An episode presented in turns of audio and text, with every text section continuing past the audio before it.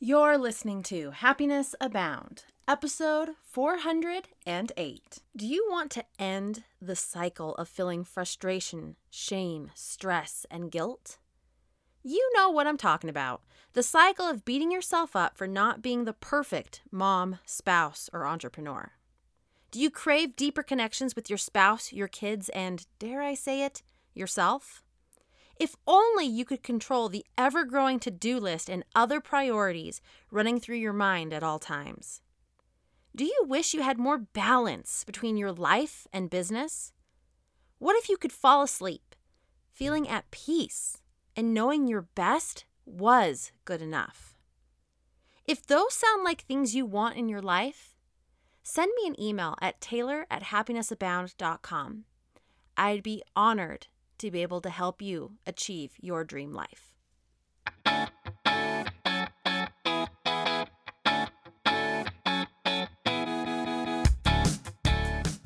Welcome to Happiness Abound, a podcast dedicated and designed to help those seeking happiness in their lives. Here we'll talk about happiness as gained through habit formation, being inspired by the stories of others, and looking for opportunities of growth and learning. I'm Taylor Proctor. Thanks for tuning in.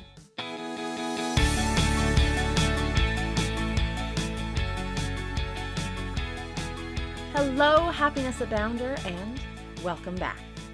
We are continuing our theme week all about how to be authentic. I want to highly encourage you to go check out episode four hundred six and four hundred seven, but if you have not heard those, that's okay because this episode can also be a standalone. So today I want to talk about big, shiny things and how that correlates to being authentic or not.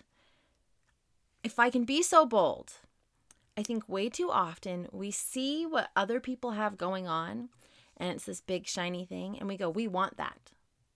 Yeah, yeah, I want that. I want that. And we start kind of going in that direction.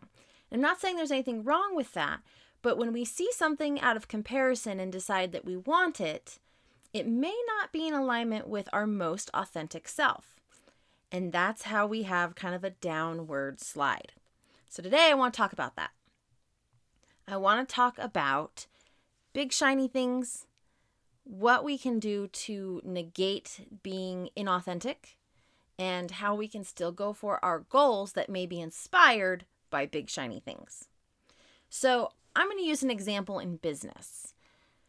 So you're in business and I'm in business, and I see that you are doing something new and cool. Maybe you're teaching a class or you have a group on Facebook or whatever it is. And let's say it's the group on Facebook. So you have a group on Facebook and I see that and I go, oh, they have, she has such an engaged audience. I want that. Great. So the next question is, why do I want that? So instead of running out and creating a Facebook group and then being like, okay, now everybody come join this group, you need to ask yourself why you want that. Do you want that because it's perceived success on the other person's part? Do I want that because it's perceived success? Do I want that because it's the the next thing that I think I need to do to gain insight with my audience? Now, I'm not saying a Facebook group is wrong or right. That's not the point here. The point is, is that if I see that you have a Facebook group and I see that as perceived success and I run off and create a Facebook group because I want perceived success, then after I create the group, what's going to happen? I have no game plan. I've just created this group. I may have like ten people who joined it because I shared it on my personal page and on my business page. And then what? I'd be willing to bet that if Facebook released their their numbers for groups, over fifty percent are dead, right? They're a group that's active, like it's up, but there's nothing happening in it. And you see the same with podcasts. For those of you who are like, I'm going to create a podcast. I want a podcast. Ask yourself why you want a podcast. Because most podcasts, and this is st- statistically correct, most podcasts don't go past six episodes. and over fifty percent of the podcasts listed on Apple Podcasts are are dead. Like, they're not active. They're not producing new content. So what happens is people see the perceived success of a podcast, or they really enjoy podcasts and they see that perceived success, and then they just hurry and jump in and do it because they're wanting it for comparison and perceived success reasons. Now, here's the thing. You can see someone having a Facebook group or someone having a podcast, and you can see that and take a look at it and go, okay, that's interesting. That's an interesting thought. That's an interesting direction. Let me figure out if that's a good fit for me, if that aligns with my values, and if that is the direction I really want to go. If it is, the question doesn't become, do I want that? The question becomes, do I want to do that? I'm going to say that again. It's not, do I want that? It's, do I want to do that? Meaning, do you want to put in the strategy of, okay, if I create a Facebook group, this is the audience I want to come to it. If I create a Facebook group, this is how often I'm going to be posting in it and the types of contents I'm going to be posting about. This is my plan for getting people in the Facebook group. If you're creating a podcast, finding a cadence, same thing with posting in the Facebook group. How often am I going to be speaking?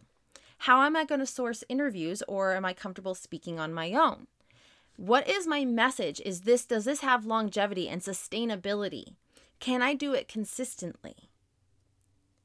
Can I show up as my best self because this aligns with my values, meaning I can be authentic day in and day out, versus that looks like perceived success. I should probably be doing that.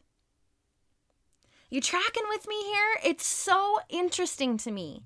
And I find myself falling into this trap. I see people that have stuff going on and I'm like, I should do that.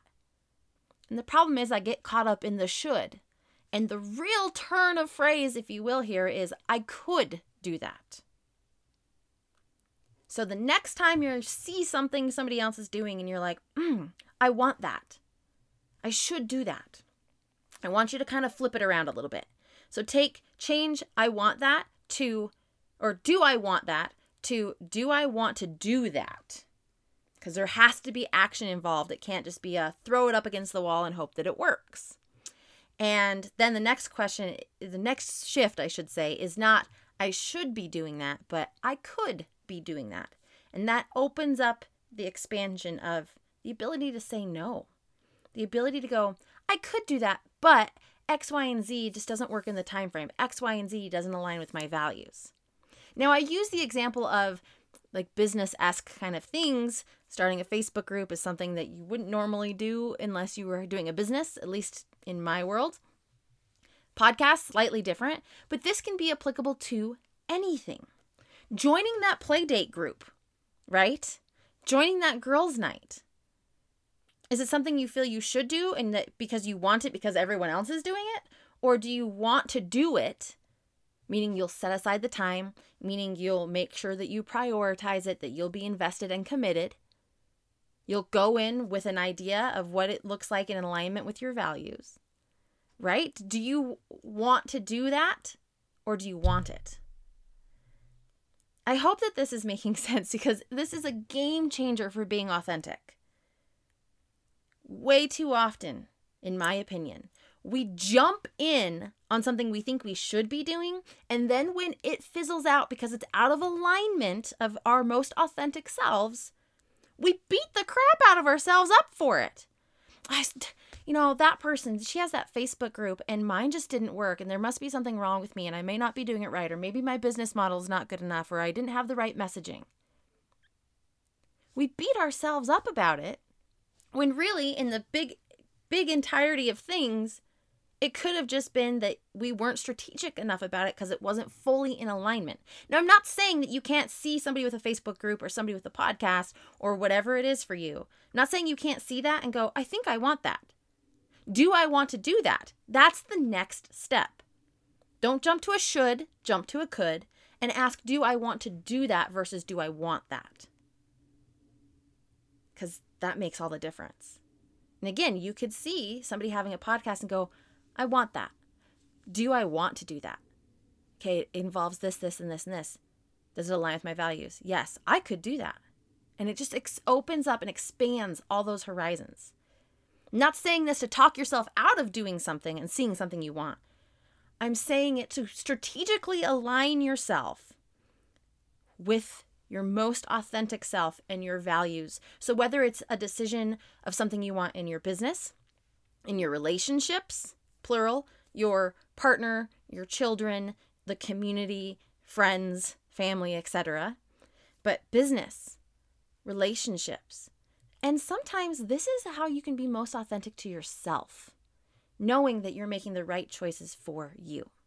So I'm going to end it there today, but I hope that this episode resonated with you. If it did, and you think someone else could also benefit from it, please share it with them and be sure to rate, review, and subscribe on your listening platform of choice. It makes a big difference in helping other people join our community and discover that they too are capable of happiness abound.